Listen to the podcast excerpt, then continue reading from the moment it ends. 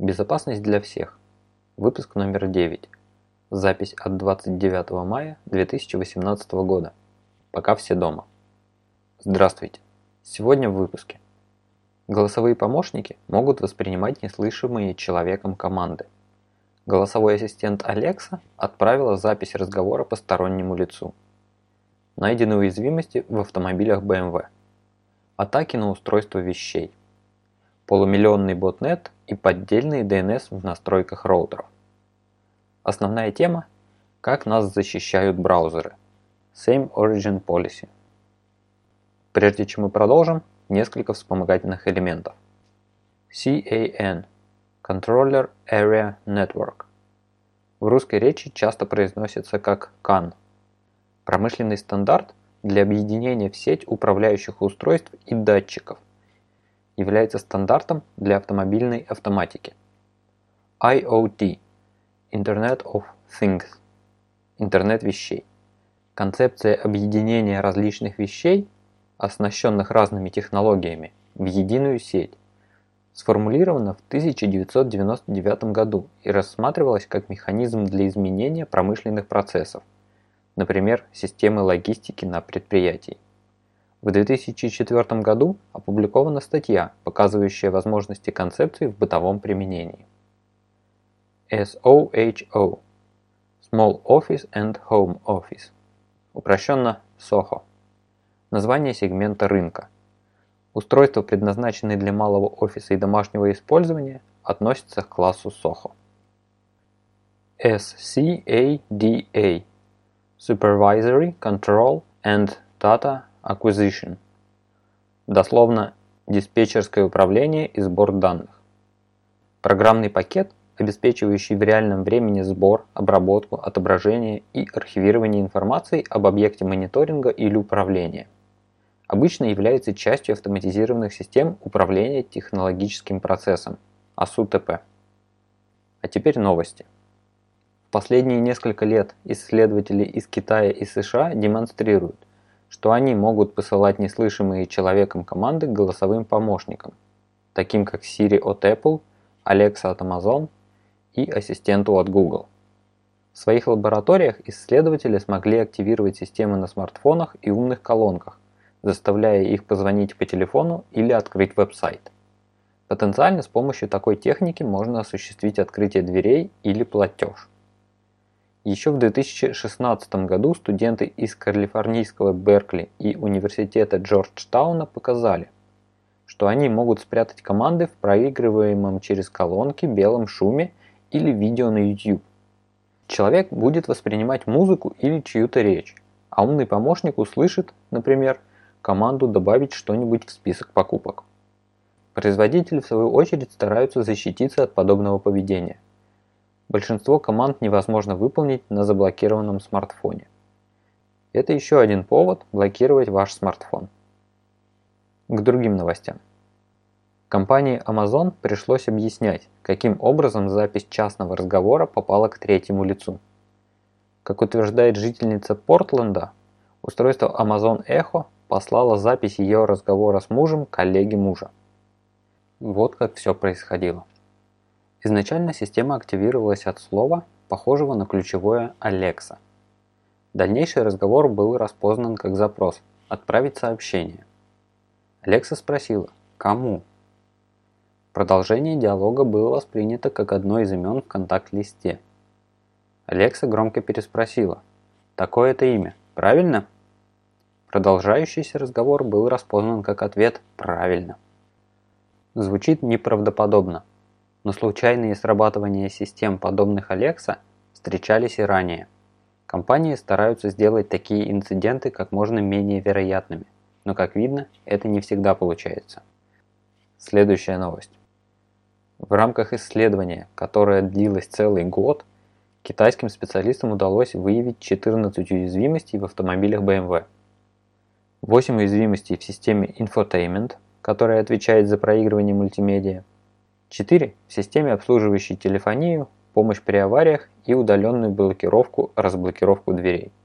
2. В центральном шлюзовом модуле, который принимает сообщения от первых двух систем и направляет их управляющим модулем находящимся на других CAN-шинах. 6 из уязвимостей можно эксплуатировать удаленно через Bluetooth или мобильную сеть. При этом машина может находиться в движении. Концерн BMW подтвердил наличие уязвимости и уже стал выпускать обновления. Некоторые обновления возможно применить только посетив дилерский центр. Поэтому полное техническое описание уязвимости запланировано только на март 2019 года. Двигаемся дальше. Исследователи Кен Монро и Эндрю Тайерней выяснили, что в протоколе Z-Wave есть уязвимость понижения уровня защищенности соединения. Данный протокол используется для общения беспроводных устройств домашней автоматизации. Он был спроектирован для простого спаривания устройств и управления ими. Последний стандарт безопасности, который называется S2, использует усовершенствованную схему обмена ключами при установлении соединения между устройствами. Несмотря на то, что компания Silicon Labs, которая является владельцем Z-Wave, сделала использование S2 обязательным при сертификации, миллионы устройств все еще поддерживают старый протокол S0 для совместимости. S0 был признан небезопасным еще в 2013 году из-за использования предустановленных ключей, что позволяло атакующим просматривать передаваемые между устройством данные. Данный пример очень хорошо иллюстрирует ситуацию, когда о безопасности задумываются на последних этапах разработки, в результате чего производителям приходится поддерживать устаревшие и небезопасные протоколы для совместимости с ранее выпущенными устройствами. Следующая новость. Подразделение Talos компании Cisco обнаружило вредоносное ПО, названное VPN-фильтр, которое нацелено на роутеры и сетевые хранилища компаний Cisco, Netgear и TP-Link. Это модульное ПО может красть учетные данные веб-сайтов и следить за системами управления предприятием. Буквально на следующий день после публикации данной новости появилась информация о том, что ФБР взяло под контроль управляющие сервера ботнета. Талос все еще продолжает анализ проблемы. У исследователей нет достоверной информации о том, как заражались устройства. Но они уверены, что использовались старые, давно известные уязвимости и стандартные пароли, которые не менялись при настройке. К другим новостям. Появилась новая разновидность Malware, которая теперь помимо Android устройств нацелена на iOS и десктопы. Изначальная версия была нацелена на кражу логинов, паролей и кодов двухфакторной аутентификации у пользователей устройств на Android. В новой версии добавлен фишинг для iOS устройств и майнеры криптовалют для PC. Также расширена географическая нацеленность с Юго-Восточной Азии и Японии до Европы и Среднего Востока. Принцип функционирования достаточно прост. Подменив в роутере адреса DNS серверов на поддельные, злоумышленники могли направлять трафик на вредоносные сайты, которые содержали поддельные Android-приложения, в том числе и банковские, фишинговые сайты для пользователей iOS, сайты с включенными скриптами для добычи криптовалют. Для того, чтобы убедиться, что вы не стали жертвой, проверьте, что на роутере стоит последняя прошивка и используется надежный пароль. Также убедитесь, что посещаемые вами сайты используют защищенное соединение HTTPS. Если включено удаленное управление роутером через интернет – то эту функцию лучше всего отключить. Также проверьте, что выдаваемые роутером DNS сервера принадлежат вашему провайдеру. Или же можете попробовать настроить использование защищенного варианта DNS на роутере, устройстве или в приложении. О DNS я рассказывал во втором выпуске подкаста. А теперь основная тема. Наш браузер является окном в интернет – Через него мы посещаем сайты самой разной тематики. От персональной почты и онлайн-банка до новостных сайтов и форумов по интересам.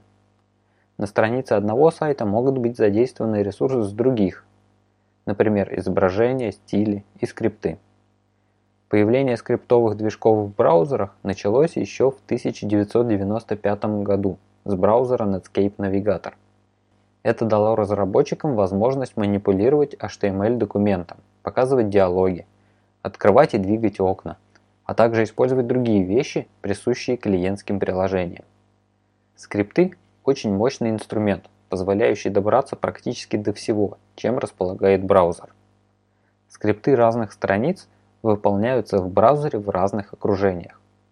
У каждого окружения свои глобальные переменные и объявленные функции. Имеется несколько высокоуровневых объектов, таких как объект локации, истории, экрана, навигатора и документа. Объект документа, наверное, самый сложный. Он является ключом ко всем элементам страницы, организованным в виде древовидной структуры. Эта модель страницы называется Document Object Model или сокращенно DOM. Мы произносим как DOM. Допустим, мы открыли в одной вкладке браузера важный для нас сайт, например, тот же онлайн-банк, а в соседней какой-то другой сайт, который вполне может оказаться вредоносным. Защищает ли браузер данные из первой вкладки от скриптов из второй? Оказывается, защищает. Вместе с JavaScript и DOM – был сформулирован принцип Same Origin Policy – политика одного источника, которому следуют браузеры. Суть этого принципа проста. Два разных контекста скриптов имеют доступ к DOM друг друга только в случае, если протокол, доменное имя сервера и порт их документов совпадают. Комбинация протокол, host, порт обозначается как origin или источник. Таким образом, скрипты из двух разных вкладок с разных сайтов не могут получить доступ к данным друг друга. В некоторых случаях скриптам нужно делать запросы на внешние сервера для получения данных. Такие запросы называются кросс-доменными. Браузер будет выполнять такие запросы в контексте предыдущих сессий. Что я здесь имею в виду? Если пользователь был залогинен на сайте, куда делается запрос, Вместе с этим запросом браузер отправит и ранее полученные cookies. При кросс-доменных запросах предоставлять доступ к данным или нет решает сервер, к которому делают запрос. По умолчанию доступ запрещен. Чтобы его разрешить, администратор или разработчик приложения должны настроить свой сервер соответствующим образом. Иногда удается обойти принцип Same Origin Policy – в случае таких ошибок могут произойти неприятные вещи. Например, вы зайдете на сайт, вредоносный или скомпрометированный кем-то, и данные вашего банковского аккаунта станут доступны злоумышленникам. Или сайт получит доступ к локальным файлам вашего компьютера, документам, фотографиям, истории браузера, cookies и так далее. Концепция Same Origin Policy достаточно простая. Думаю, она поможет вам лучше понимать, как работают браузеры и как они нас защищают. Или как минимум пытаются защищать. На этом на сегодня все. Спасибо за внимание. До следующей недели.